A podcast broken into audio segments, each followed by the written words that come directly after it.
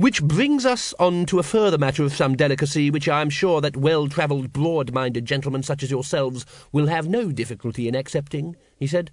The hand holding the glass was beginning to shake. "I hope it will also be understood by the population at large, especially since the king will undoubtedly be able to contribute in so many ways to the well-being and defence of the city.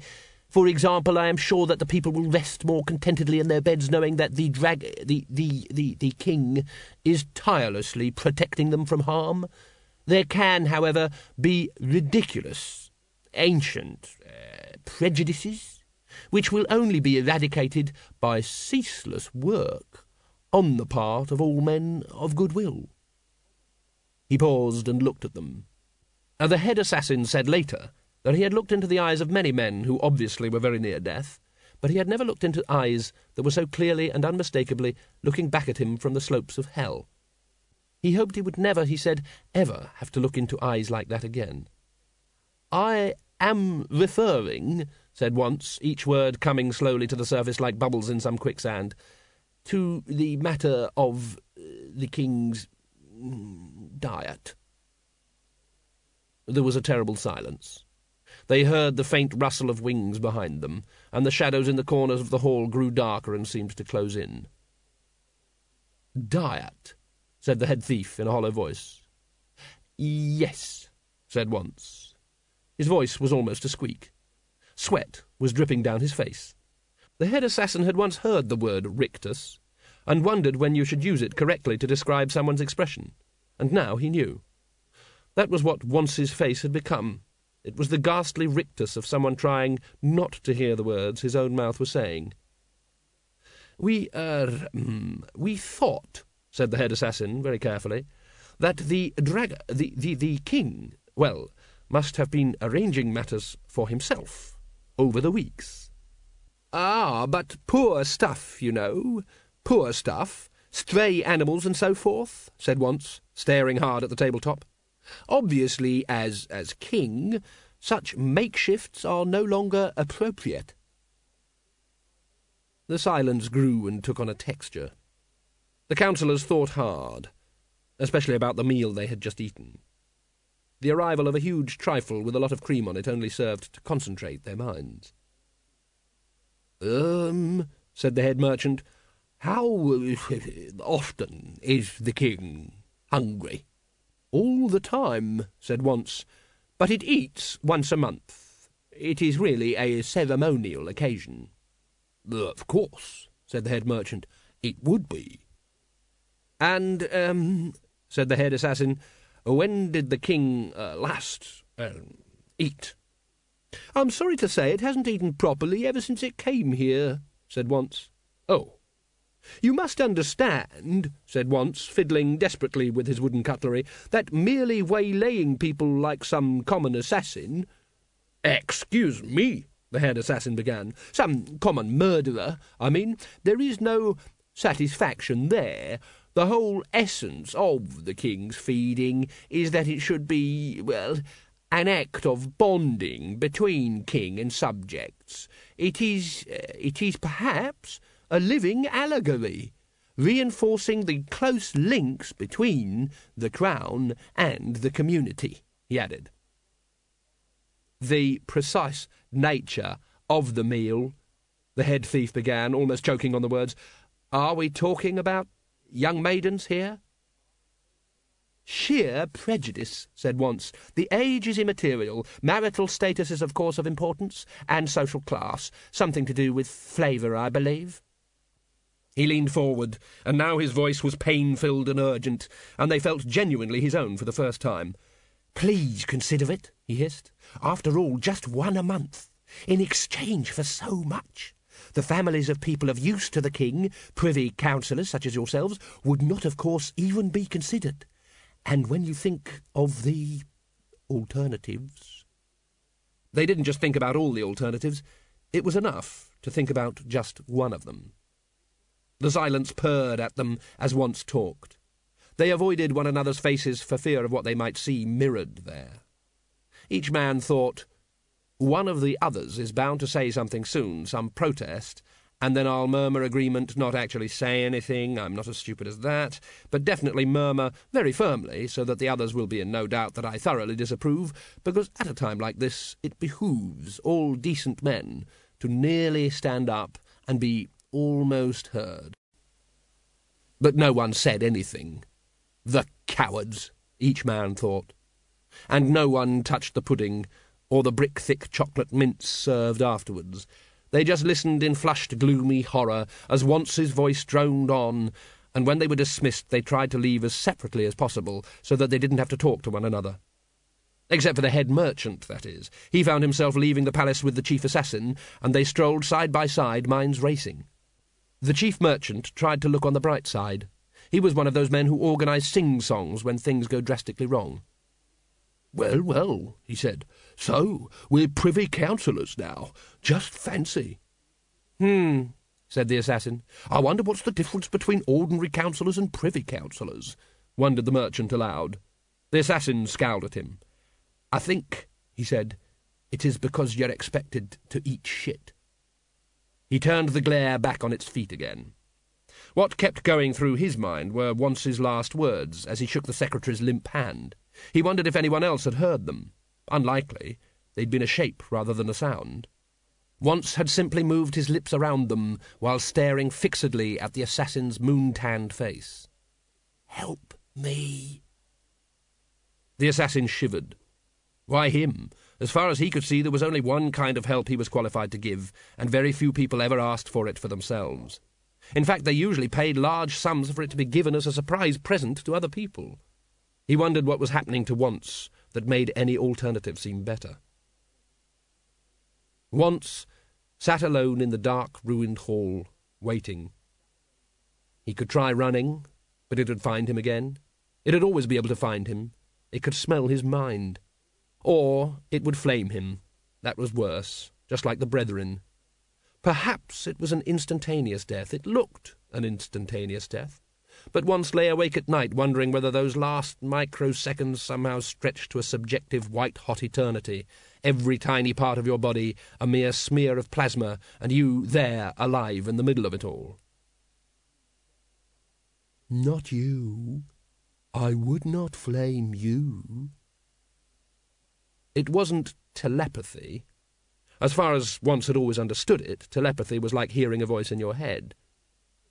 This was like hearing a voice in your body. His whole nervous system twanged to it like a bow. "Rise." Wonse jerked to his feet, overturning the chair and banging his legs on the table. When that voice spoke, he had as much control over his body as water had over gravity. "Come." Wonse lurched across the floor. The wings unfolded slowly with the occasional creak until they filled the hall from side to side. The tip of one smashed a window and stuck out into the afternoon air. The dragon slowly, sensuously stretched out its neck and yawned. When it had finished, it brought its head round until it was a few inches in front of Wonse's face. "What does voluntary mean?" It means doing something of your own free will," said Wonse. "But they have no free will. They will increase my hoard, or I will flame them." Wonse gulped. "Yes," he said, "but you mustn't—" The silent roar of fury spun him round. "There is nothing I mustn't." "No, no, no," squeaked Wonse, clutching his head. I didn't mean that. Believe me, this way is better, that's all, better and safer." "None can defeat me." "This is certainly the case." "None can control me." Wonse flung up his finger-spread hands in a conciliatory fashion. Of course," he said, "but there are ways and ways, you know, ways and ways. All the roaring and flaming, you see, you don't need it." "Foolish ape, how else can I make them do my bidding?" Wonse put his hands behind his back. "They'll do it of their own free will," he said, "and in time they'll come to believe it was their own idea. It'll be a tradition. Take it from me, we humans are adaptable creatures." The dragon gave him a long, blank stare. "In fact," said Wonse, trying to keep the trembling out of his voice, "before too long, if someone comes along and tells them that a dragon king is a bad idea, they'll kill him themselves." The dragon blinked. For the first time Wonse could remember, it seemed uncertain. "I know people, you see," said Wonse simply.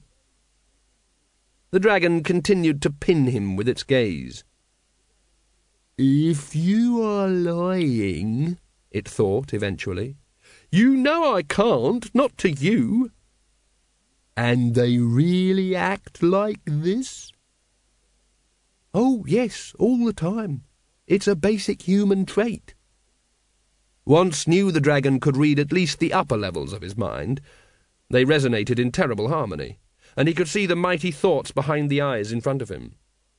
The dragon was horrified. "I'm sorry," said Wonse weakly. "That's just how we are. It's all to do with survival, I think." "There will be no mighty warriors sent to kill me," it thought, almost plaintively. "I don't think so." "No heroes?" "Not any more. They cost too much." "But I will be eating people," Wonse whimpered. He felt the sensation of the dragon rummaging around in his mind, trying to find a clue to understanding. He half saw, half sensed the flicker of random images, of dragons, of the mythical age of reptiles, and here he felt the dragon's genuine astonishment, of some of the less commendable areas of human history, which were most of it. And after the astonishment came the baffled anger.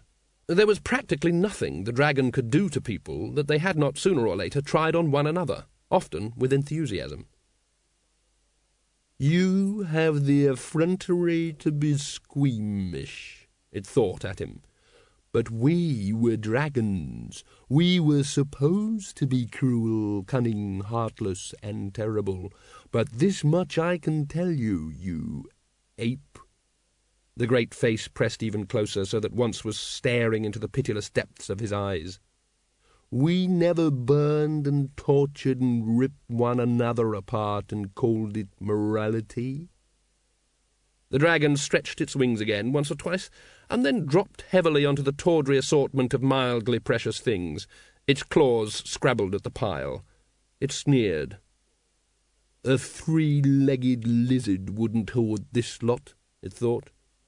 "There will be better things," whispered Wonse, temporarily relieved at the change in direction. "There had better be. Can I," Wonse hesitated, "can I ask you a question?" "Ask." "You don't need to eat people, surely? I think that's the only problem from people's point of view, you see," he added, his voice speeding up to a gabble. "The treasure and everything, that doesn't have to be a problem. But if it's just a matter of, well, protein, then perhaps it has occurred to a powerful intellect such as your own that something less controversial, like a cow, might—" The dragon breathed a horizontal streak of fire that calcined the opposite wall. Need, it roared when the sound had died away. "You talk to me of need. Isn't it the tradition that the finest flower of womanhood should be sent to the dragon to ensure peace and prosperity?" "But you see, we have always been moderately peaceful and reasonably prosperous." "Do you want this state of affairs to continue?" The force of the thought drove Wonse to his knees. "Of course," he managed. The dragon stretched its claws luxuriantly. "Then the need is not mine. It is yours," it thought. "Now get out of my sight." Wonse sagged as it left his mind. The dragon slithered over the cut-price hoard, leapt up onto the ledge of one of the hall's big windows, and smashed the stained glass with its head. The multicoloured image of a city father cascaded into the other debris below. The long neck stretched out into the early evening air and turned like a seeking needle.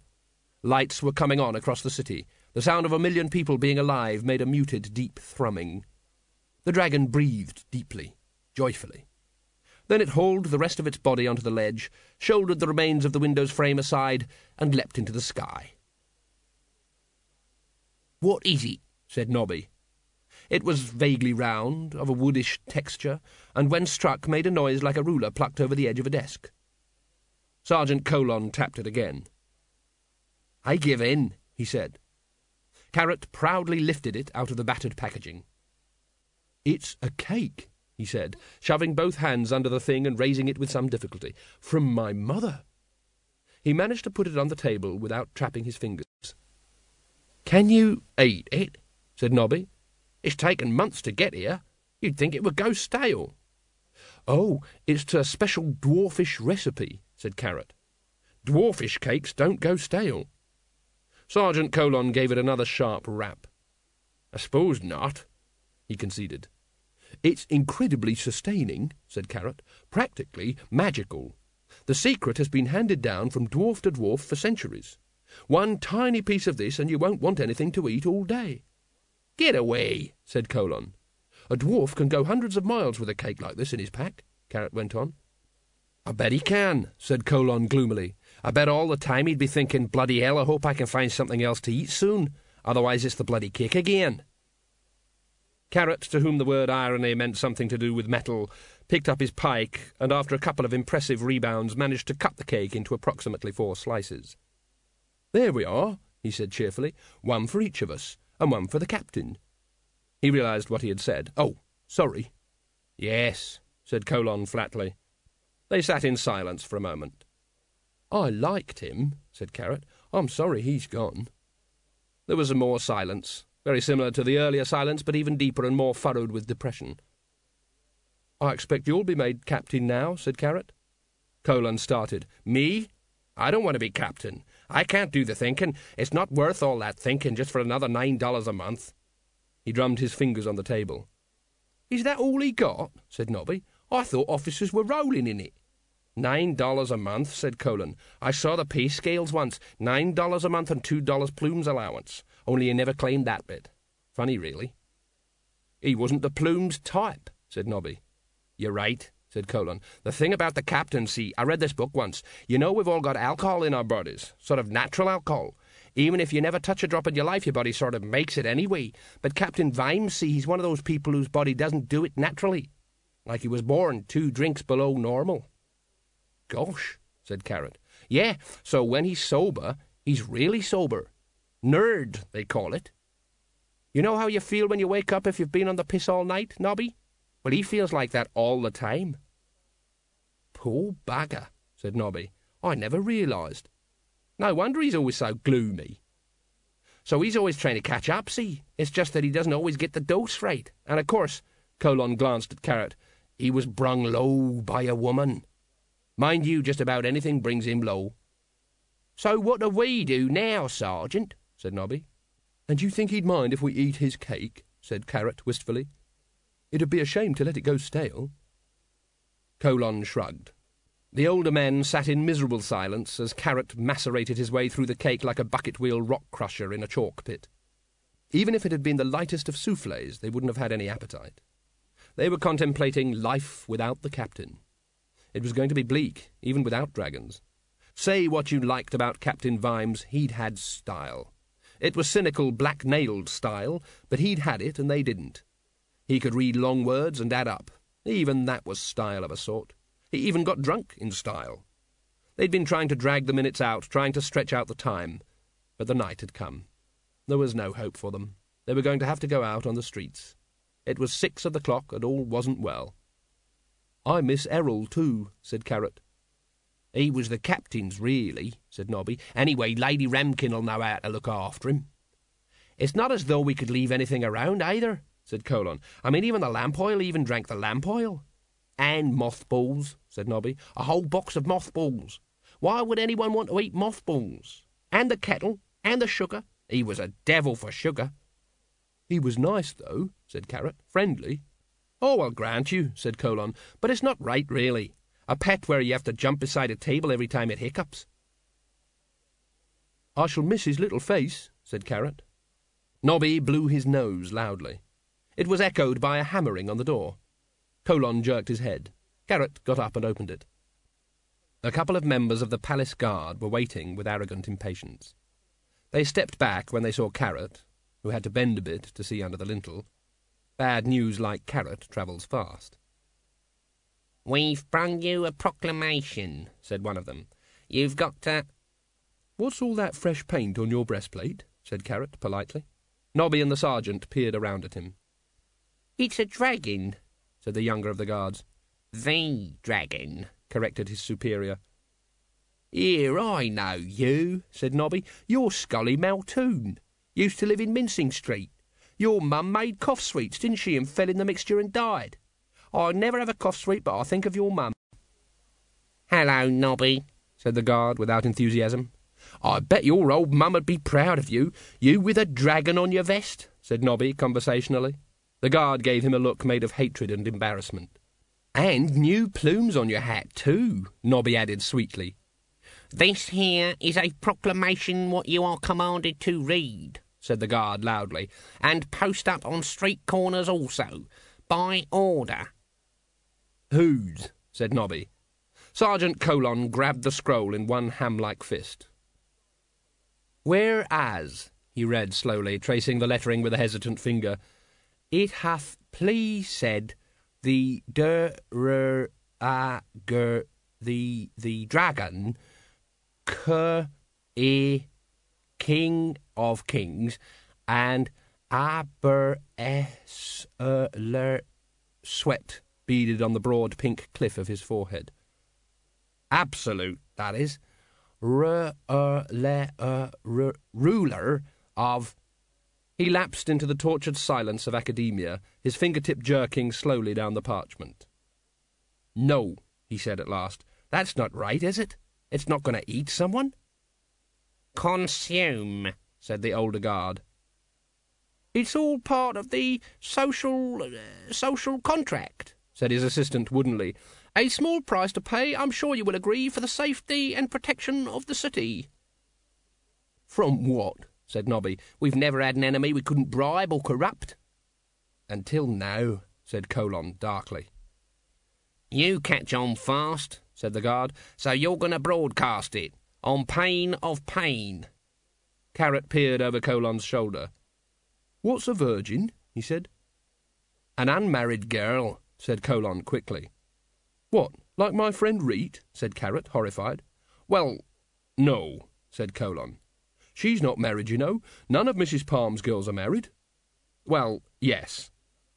"Well, then," said Carrot, with an air of finality, "we're not having any of that kind of thing, I hope." "People won't stand for it," said Colon. "You mark my words." The guards stepped back out of range of Carrot's rising wrath.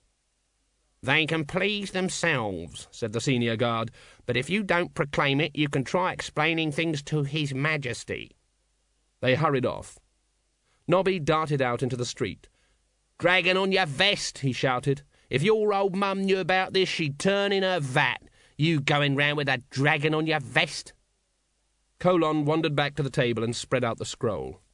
"Bad business," he mumbled. "It's already killed people," said Carrot, "contrary to 16 separate acts in council." "Well, yes, but that was just like, you know, the hurly-burly of this and that," said Colon. "Not that it wasn't bad, I mean, but people sort of participating, just handing over some slip of a girl and standing round watching as if it's all proper and legal, that's much worse." "I reckon it all depends on your point of view," said Nobby thoughtfully. "What do you mean?" "Well, from the point of view of someone being burned alive, it probably doesn't matter very much," said Nobby philosophically. "People won't stand for it, I said Colon, ignoring this. "You'll see, they'll march on the palace, and what will the dragon do then, eh?" "Burn 'em all," said Nobby promptly. Colon looked puzzled. "It wouldn't do that, would it?" he said. "Don't see what's to prevent it, do you?" said Nobby. He glanced out of the doorway. "He was a good lad, that boy. Used to run errands for my granddad. Who'd have thought he'd go round with a dragon on his chest? "What are we going to do, Sergeant?" said Carrot. "I don't want to be burned alive," said Sergeant Colon. "My wife would give me hell. So I suppose we got to, proclaim it. But don't worry, lad," he said, patting Carrot on one muscular arm and repeating, as if he hadn't quite believed himself for the first time, "It won't come to that. People'll never stand for it." Lady Ramkin ran her hands over Errol's body. "Damned if I know what's going on in there," she said. The little dragon tried to lick her face. "What's he been eating?" "The last thing, I think, was a kettle," said Vimes. "A kettle of what?" "No, a kettle. A black thing with a handle and a spout. He sniffed it for ages, then he ate it." Errol grinned weakly at him and belched. They both ducked. "Oh, and then we found him eating soot out of the chimney," Vimes went on, as their heads rose again over the railings. They leaned back over the reinforced bunker that was one of Lady Ramkin's sick-bay pens. It had to be reinforced. Usually one of the first things a sick dragon did was lose control of its digestive processes. "He doesn't look sick, exactly," she said. "Just fat. He whines a lot, and you can sort of see things moving under his skin. You know what I think? You know you said they could rearrange their digestive system? Oh, yes, all the stomachs and pancreatic crackers can be hooked up in various ways, you see, to take advantage of whatever they could find to make flame with," said Vimes. "Yes, I think he's trying to make some sort of very hot flame. He wants to challenge the big dragon. Every time it takes to the air, he just sits there whining. And doesn't explode. Not that we've noticed. I mean, I'm sure if he did, we'd spot it. He just eats indiscriminately. Hard to be sure. He sniffs everything, and eats most things. 2 gallons of lamp oil, for example. Anyway, I can't leave him down there. We can't look after him properly. It's not as if we need to find out where the dragon is now," he added bitterly. "I think you're being a bit silly about all this," she said, leading the way back to the house. "Silly? I was sacked in front of all those people." "Yes, but it was all a misunderstanding, I'm sure." "I didn't misunderstand it." "Well, I think you're just upset because you're impotent." Vime's eyes bulged. "What?" he said. "Against the dragon," Lady Ramkin went on, quite unconcerned. "You can't do anything about it." "I reckon this damned city and the dragon just about deserve one another," said Vimes. "People are frightened. You can't expect much of people when they're so frightened."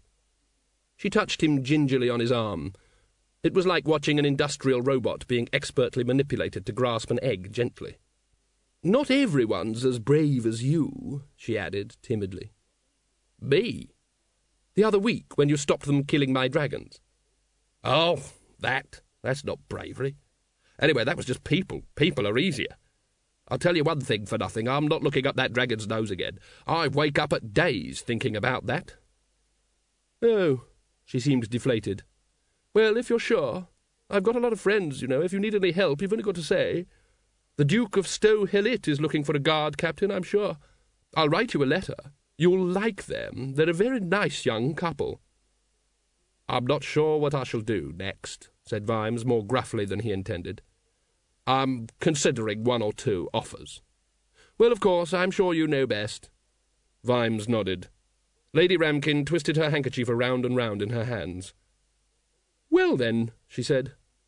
"Well," said Vimes, "I expect you'll be wanting to be off, then." "Yes, I expect I had better be going." There was a pause. Then they both spoke at once.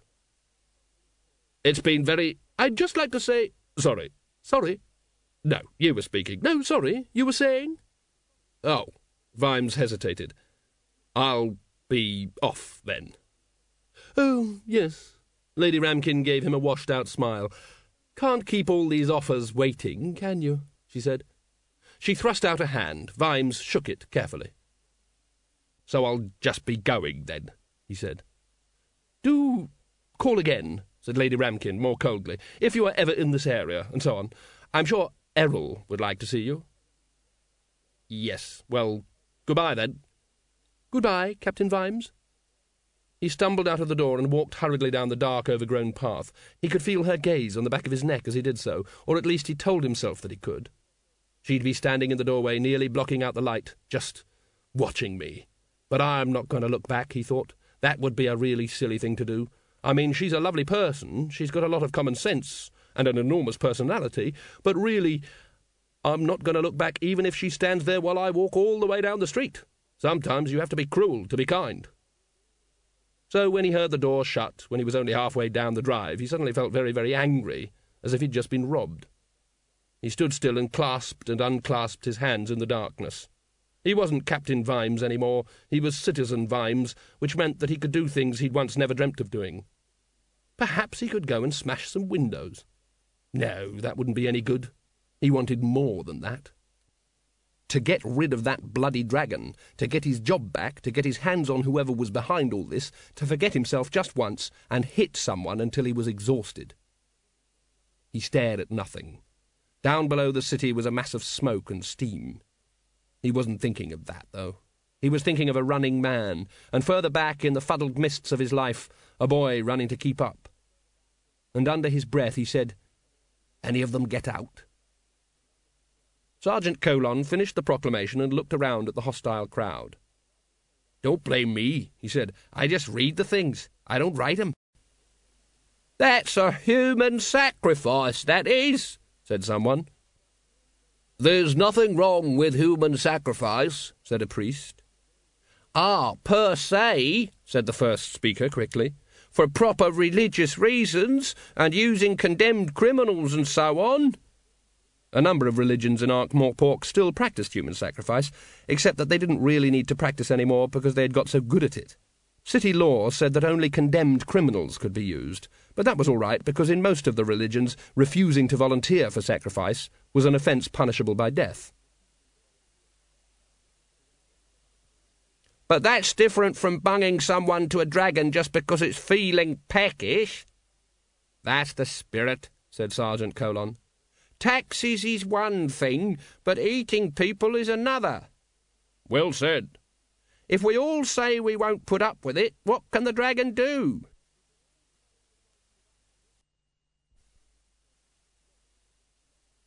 Nobby opened his mouth. Colon clamped a hand over it and raised a triumphant fist in the air. "It's just what I've always said," he said. "The people united can never be ignited." There was a ragged cheer.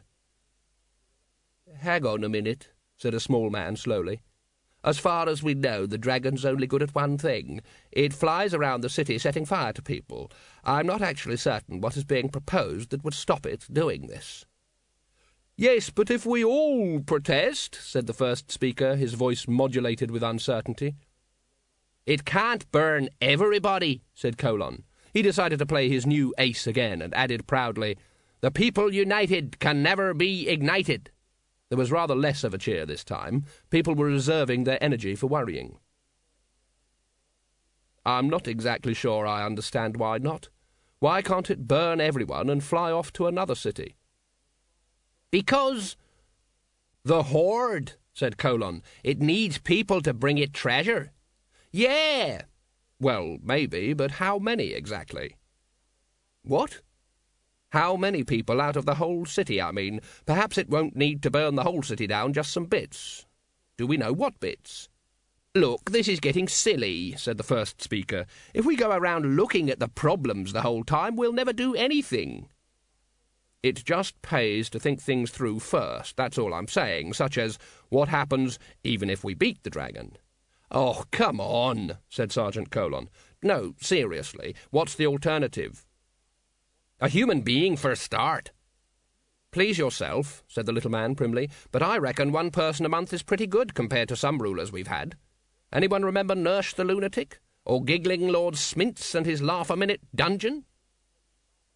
There was a certain amount of mumbling, of the he's-got-a-point variety. "But they got overthrown," said Colon.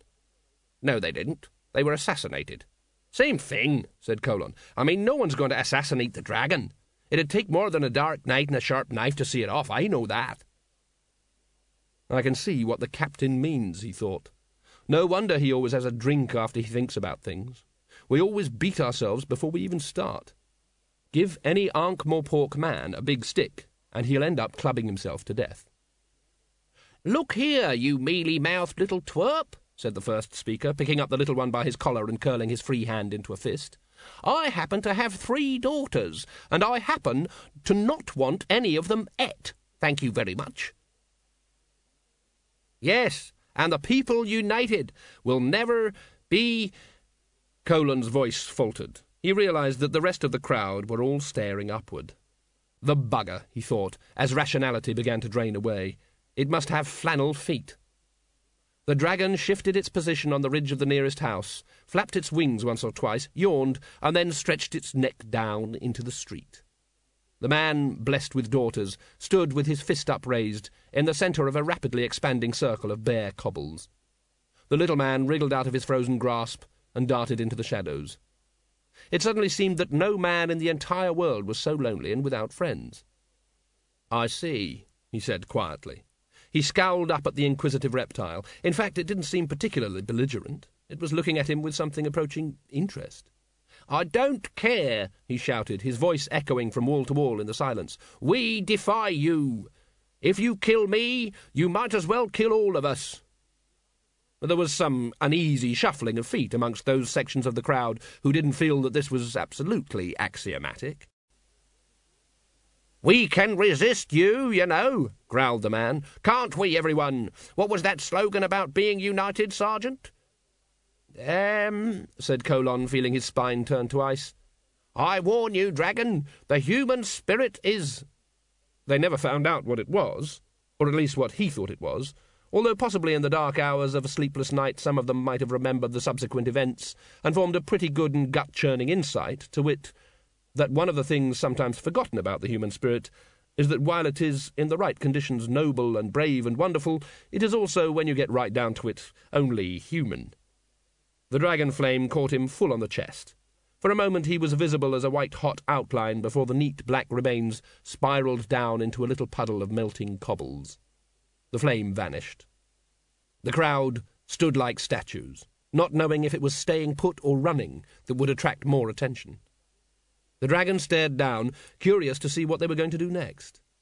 Colon felt that as the only civic official present, it was up to him to take charge of the situation. He coughed. "Right then," he said, trying to keep the squeak out of his voice. "If you'd just move along there, ladies and gentlemen. Move along now, move along. Let's be having you, please."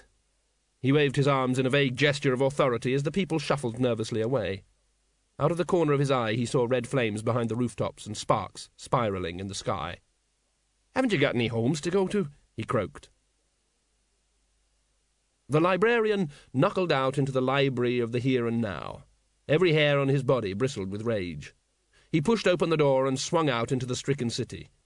Someone out there was about to find their worst nightmare was a maddened librarian with a badge.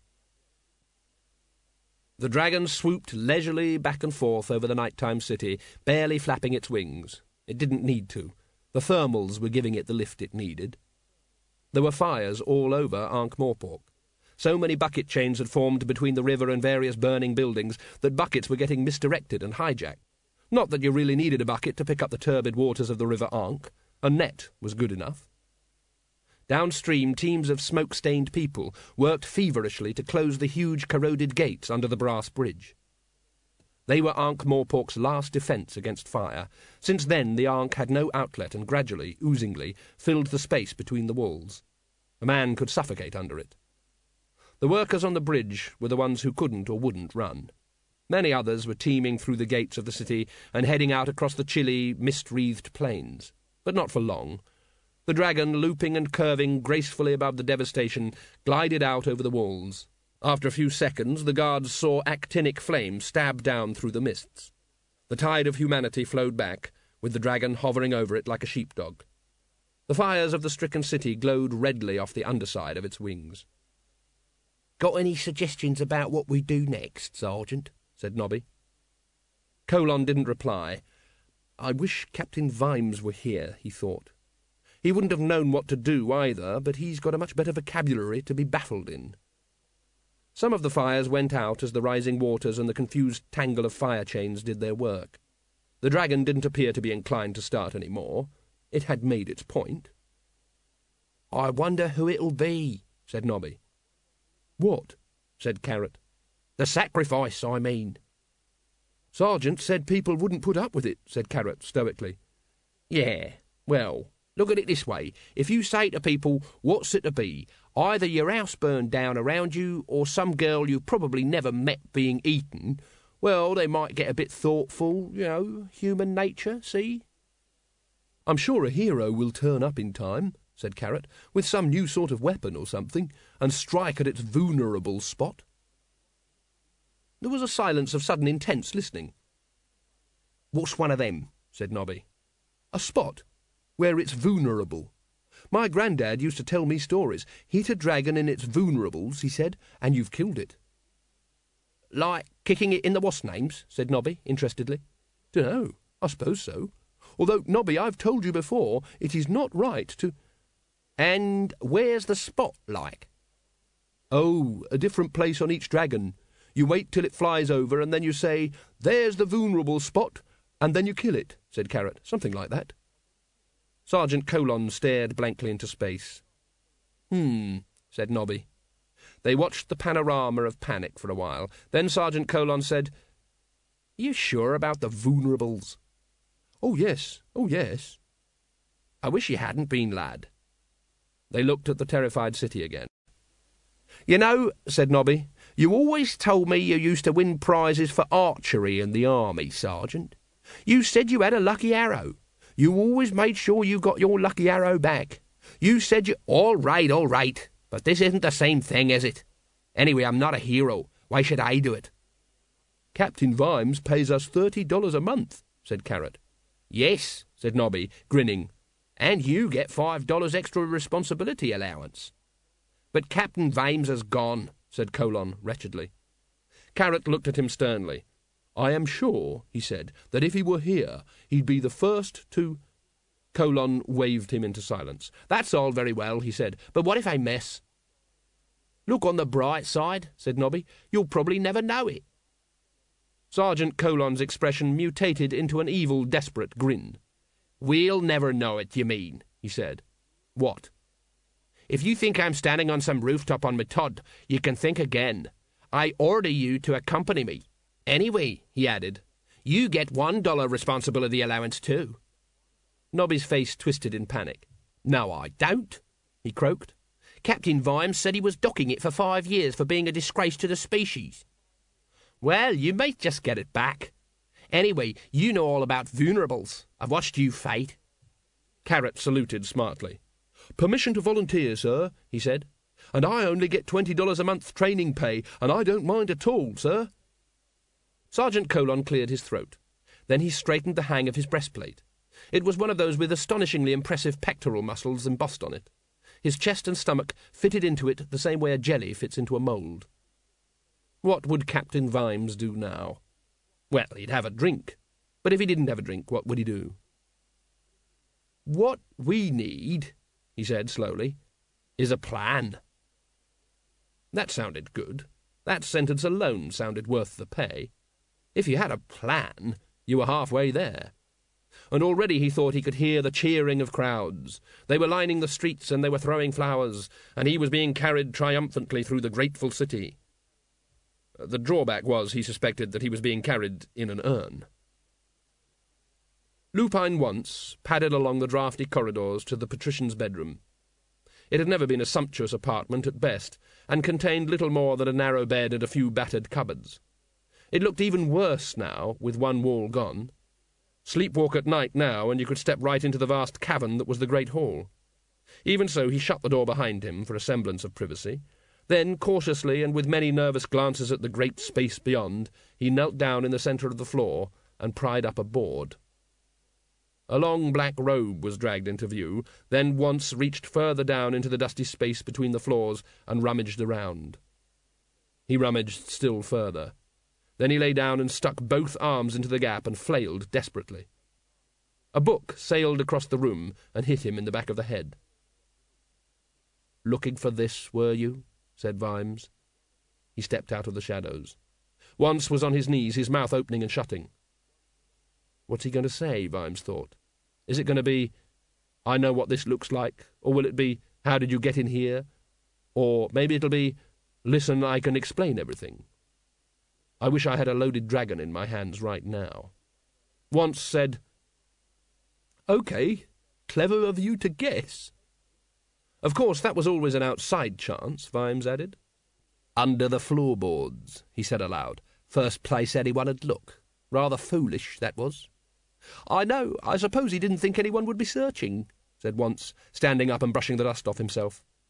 "I'm sorry," said Vimes pleasantly. "Vetinari.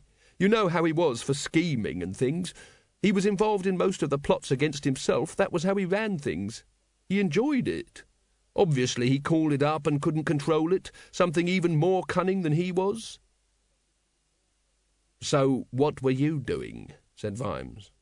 "I wondered if it might be possible to reverse the spell, or maybe call up another dragon. They'd fight then." "A sort of balance of terror, you mean?" said Vimes. "Could be worth a try," said Wonse earnestly. He took a few steps closer.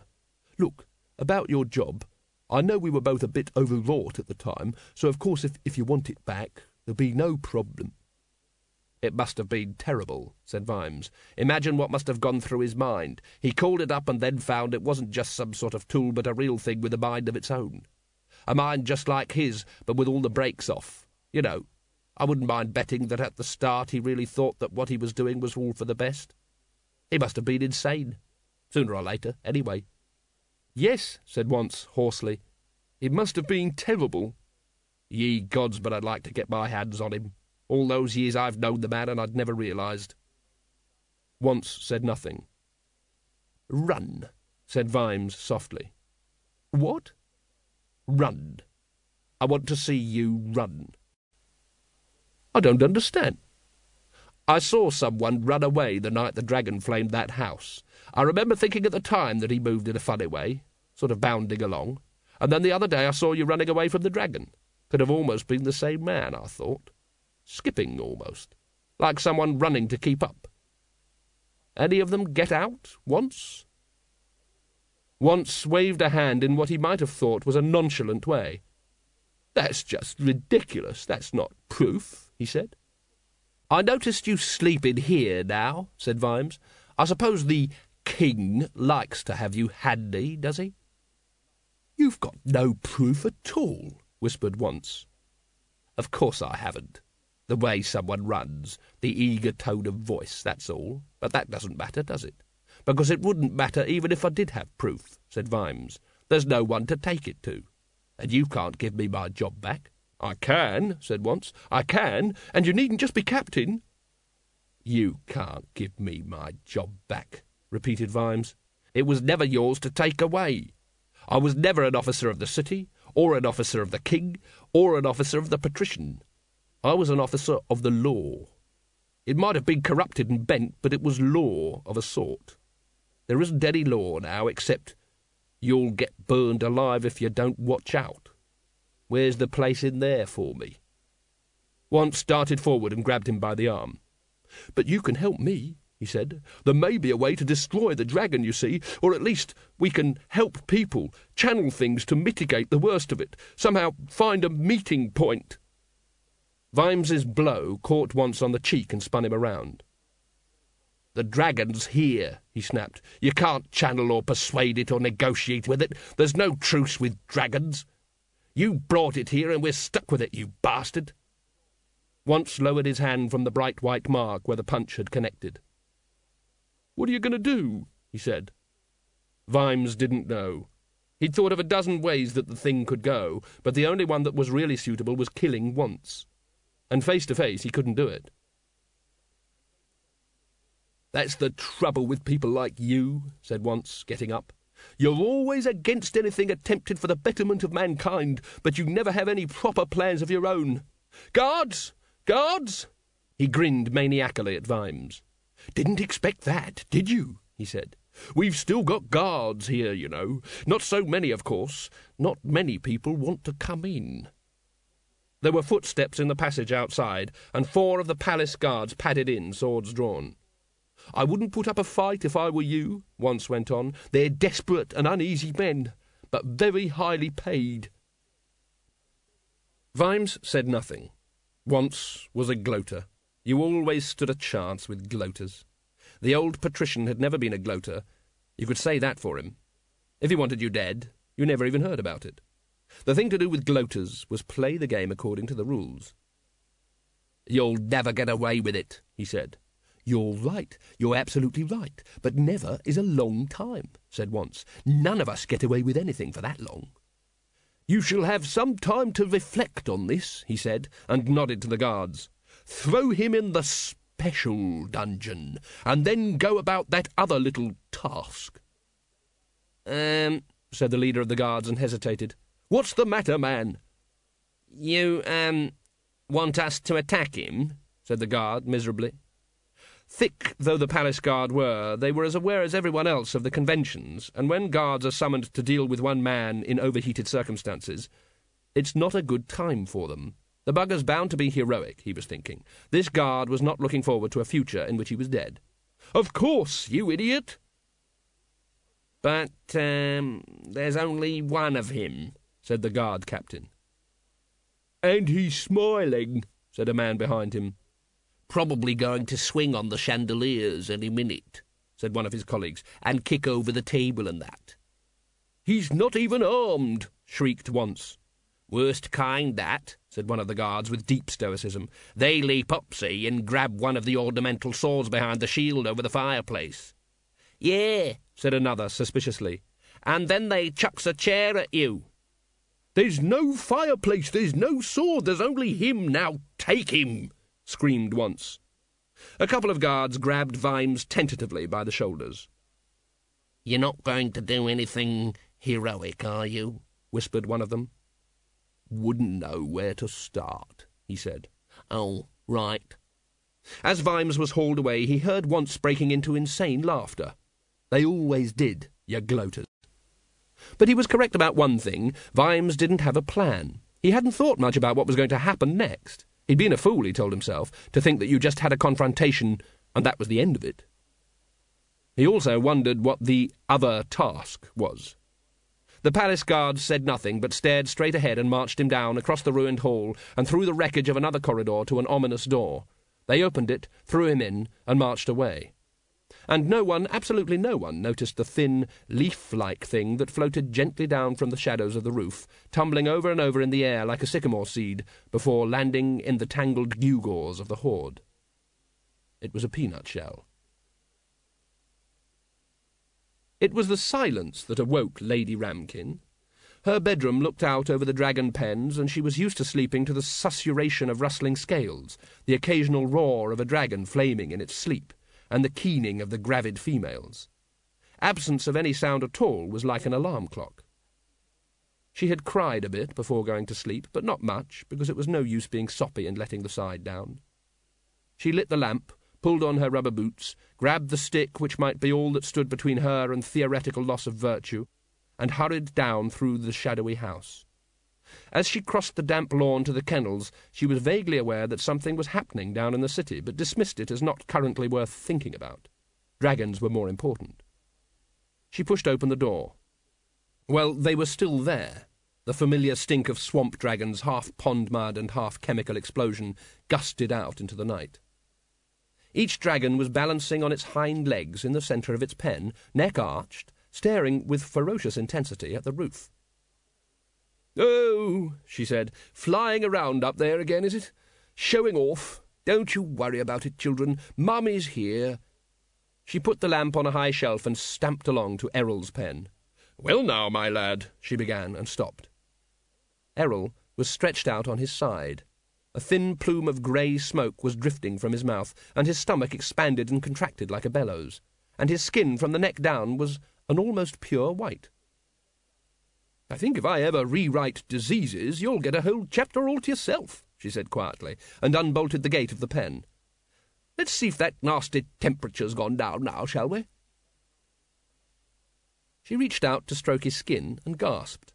She pulled the hand back hurriedly and watched the blisters form on her fingertips. Errol was so cold he burned. As she stared at him, the small round marks that her warmth had melted filmed over with frozen air. Lady Ramkin sat back on her haunches. "Just what kind of a dragon are you?" she began. There was the distant sound of a knock at the front door of the house. She hesitated for a moment, then blew out the lamp, crept heavily along the length of the kennels, and pulled aside the scrap of sacking over the window. The first light of dawn showed her the silhouette of a guardsman on her doorstep, the plumes of his helmet blowing in the breeze. She bit her lip in panic, scuttled back to the door, fled across the lawn and dived into the house, taking the stairs three at a time. "Stupid, stupid," she muttered, realising the lamp was back downstairs. But no time for that. By the time she went and got it, Vimes might have gone away. Working by feel and memory in the gloom, she found her best wig and rammed it on her head.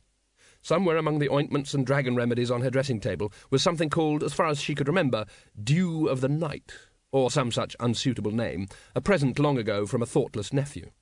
She tried several bottles before she found something that, by the smell of it, was probably the one. Even to a nose which had long ago shut down most of its sensory apparatus in the face of the overpoweringness of dragons, it seemed, well, more potent than she remembered. But apparently men liked that kind of thing, or so she had read. Damn nonsense, really. She twitched the top hem of her suddenly far too sensible nightshirt into a position which, she hoped, revealed without actually exposing, and hurried back down the stairs. She stopped in front of the door, took a deep breath, twisted the handle, and realised, even as she pulled the door open, that she should have taken the rubber boots off.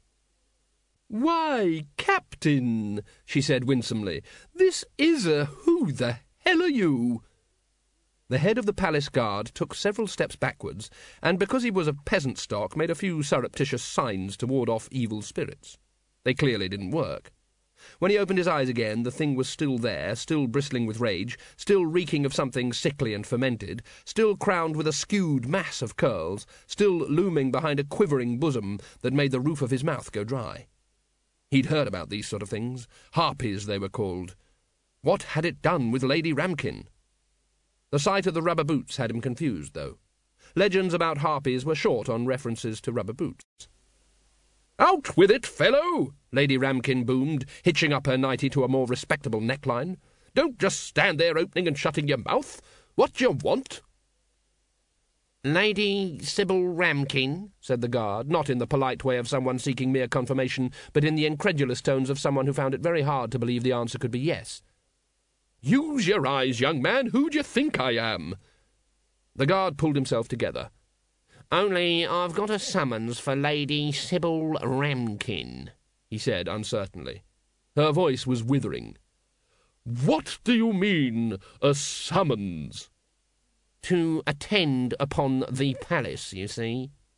"I can't imagine why that is necessary at this time in the morning," she said, and made to slam the door. It wouldn't shut, though, because of the sword point jammed into it at the last moment.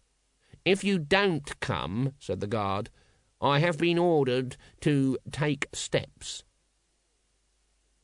The door shot back and her face pressed against his, almost knocking him unconscious with the scent of rotting rose petals. "If you think you'll lay one hand on me," she began. The guard's glance darted sideways just for a moment, to the dragon kennels. Sybil Ramkin's face went pale.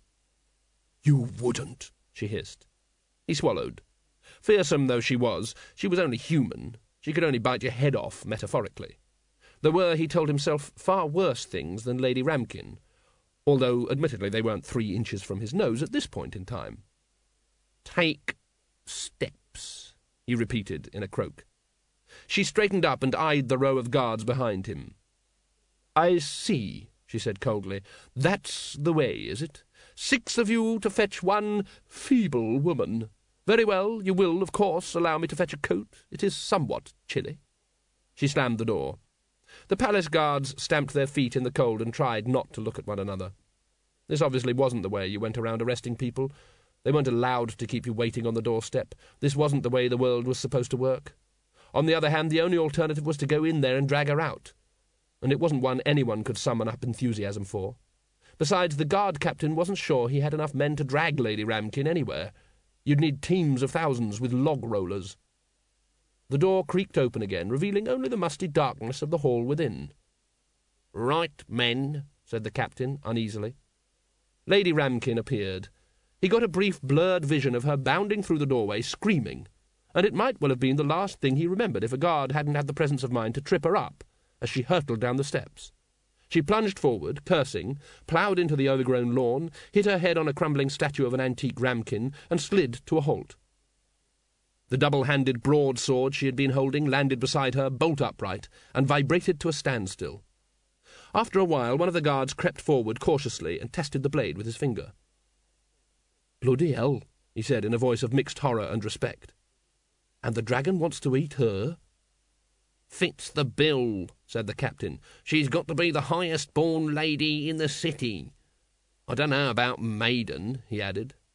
"And right at this minute I'm not going to speculate. Someone go and fetch a cart."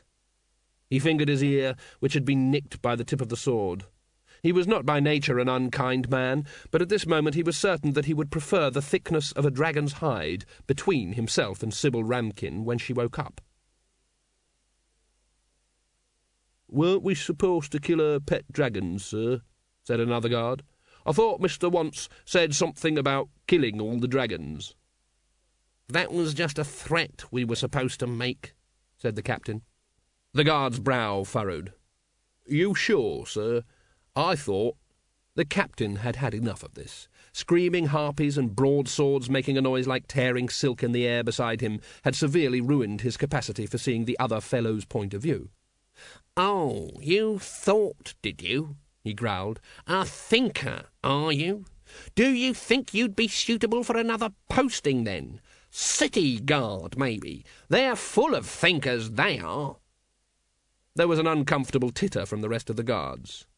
"If you'd thought," added the captain sarcastically, "you'd have thought that the king is hardly going to want other dragons dead, is he? They're probably distant relatives or something. I mean, it wouldn't want us to go around killing its own kind, would it?" "Well, sir, people do, sir," said the guard sulkily. "Ah, well," said the captain, "that's different." He tapped the side of his helmet meaningfully. "That's 'cause we're intelligent." Vimes landed in damp straw and also in pitch darkness, although after a while his eyes became accustomed to the gloom, and he could make out the walls of the dungeon. It hadn't been built for gracious living. It was basically just a space containing all the pillars and arches that supported the palace. At the far end, a small grille high on the wall let in a mere suspicion of grubby second-hand light. There was another square hole in the floor. It was also barred. The bars were quite rusty, though. It occurred to Vimes that he could probably work them loose eventually, and then all he would have to do was slim down enough to go through a 9-inch hole.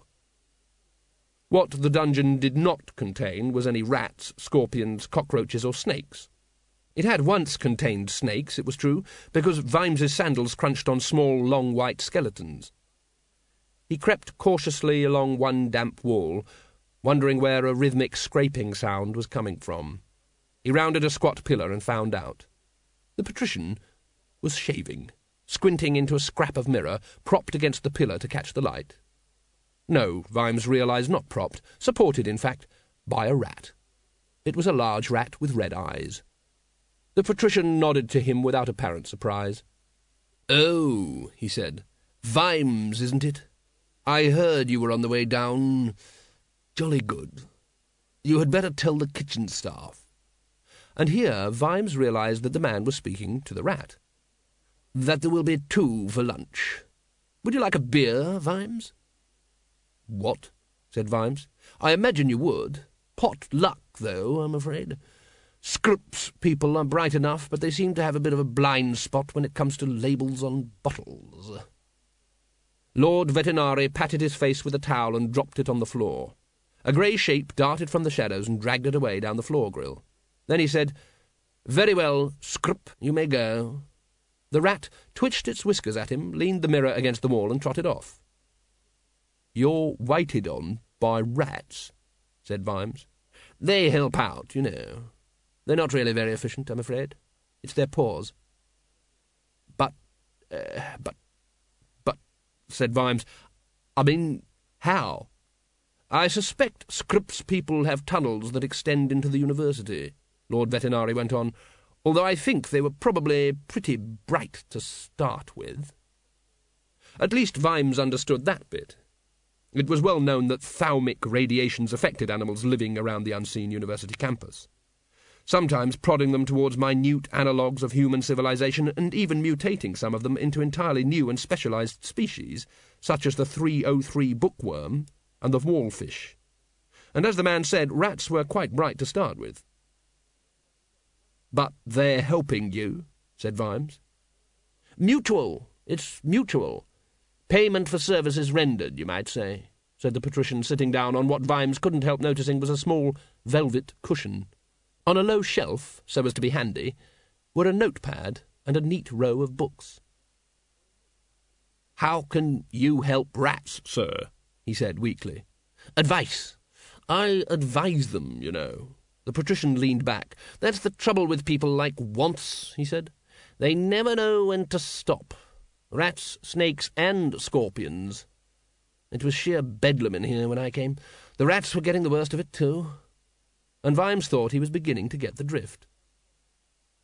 "You mean you sort of trained them?" he said. Advised. "I suppose it's a knack," said Lord Vetinari modestly. Vimes wondered how it was done. Did the rats side with the scorpions against the snakes, and then when the snakes were beaten, invite the scorpions to a celebratory slap-up meal and eat them? Or were individual scorpions hired with the large amounts of whatever it was scorpions ate to sidle up to selected leading snakes at night and sting them? He remembered hearing once about a man who, locked up in a cell for years, trained little birds and created a sort of freedom.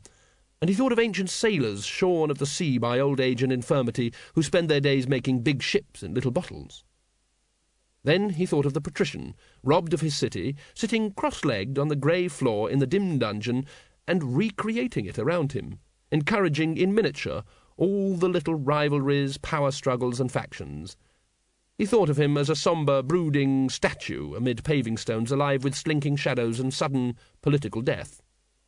It had probably been easier than ruling Ankh, which had larger vermin who didn't have to use both hands to carry a knife. There was a clink over by the drain. Half a dozen rats appeared, dragging something wrapped in a cloth. They rat-handled it past the grill, and with great effort hauled it to the patrician's feet. He leaned down and undid the knot. "We seem to have cheese, chicken legs, celery, a piece of rather stale bread, and a nice bottle, apparently, of Merkel and Stingbat's very famous brown sauce." "Beer," I said, "Scrup." The leading rat twitched its nose at him. "Sorry about this, Vimes. They can't read, you see. They don't seem to get the hang of the concept. But they're very good at listening. They bring me all the news." "I see you're very comfortable in here," said Vimes weakly. "Never build a dungeon you wouldn't be happy to spend the night in yourself," said the patrician, laying out the food on the cloth. "The world would be a happier place if more people remembered that." "We all thought you had built secret tunnels and such like," said Vimes. "Can't imagine why," said the patrician. "One would have to keep on running. So inefficient. Whereas here I am at the hub of things. I hope you understand that, Vimes. Never trust any ruler who puts his faith in tunnels and bunkers and escape routes. The chances are that his heart isn't in his job." "Oh. He's in a dungeon in his own palace with a raving lunatic in charge upstairs and a dragon burning the city, and he thinks he's got the world where he wants it. It must be something about high office. The altitude sends people mad." "You don't mind if I have a look around, do you?" he said. "Feel free," said the patrician. Vimes paced the length of the dungeon and checked the door. It was heavily barred and bolted, and the lock was massive. Then he tapped the walls in what might possibly be hollow places. There was no doubt that it was a well-built dungeon. It was the kind of dungeon you'd feel good about having dangerous criminals put in. Of course, in those circumstances, you'd prefer there to be no trapdoors, hidden tunnels, or secret ways of escape. These weren't those circumstances. It was amazing what several feet of solid stone did to your sense of perspective. "Do guards come in here?" he demanded. "Hardly ever," said the patrician, waving a chicken leg. "They don't bother about feeding me, you see. The idea is that one should moulder. In fact," he said, "up till recently I used to go to the door and groan a bit every now and then just to keep them happy." They're bound to come in and check, though," said Vimes, hopefully. "Oh, I don't think we should tolerate that," said the patrician. "How are you going to prevent them?" Lord Vetinari gave him a pained look. "My dear Vimes," he said, "I thought you were an observant man. Did you look at the door?" "Of course I did," said Vimes, and added, "Sir, it's bloody massive." "Perhaps you should have another look." Vimes gaped at him, and then stamped across the floor and glared at the door. It was one of the popular dread portal variety, all bars and bolts and iron spikes and massive hinges. No matter how long he looked at it, it didn't become any less massive. The lock was one of those dwarfish-made buggers that it'd take years to pick. All in all, if you had to have a symbol for something totally immovable, that door was your man.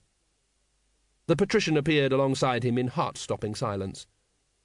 "You see," he said, "it's always the case, is it not, that should a city be overtaken by violent civil unrest, the current ruler is thrown into the dungeons. To a certain type of mind, that is so much more satisfying than mere execution." "Well, okay, but I don't see," Vimes began. "And you look at this door, and what you see is a really strong cell door, yes?" "Of course, you've only got to look at the bolts and—" "You know, I'm really rather pleased," said Lord Vetinari quietly. Vimes stared at the door until his eyebrows ached, and then, just as random patterns in clouds suddenly, without changing in any way, become a horse's head or a sailing ship, he saw what he'd been looking at all along. A sense of terrifying admiration came over him. He wondered what it was like in the patrician's mind. All cold and shiny, he thought, all blued steel and icicles and little wheels clicking along like a huge clock, the kind of mind that would carefully consider its own downfall and turn it to an advantage. It was a perfectly normal dungeon door, but it all depended on your sense of perspective. In this dungeon, the patrician could hold off the world. All that was on the outside was the lock. All the bolts and bars were on the inside.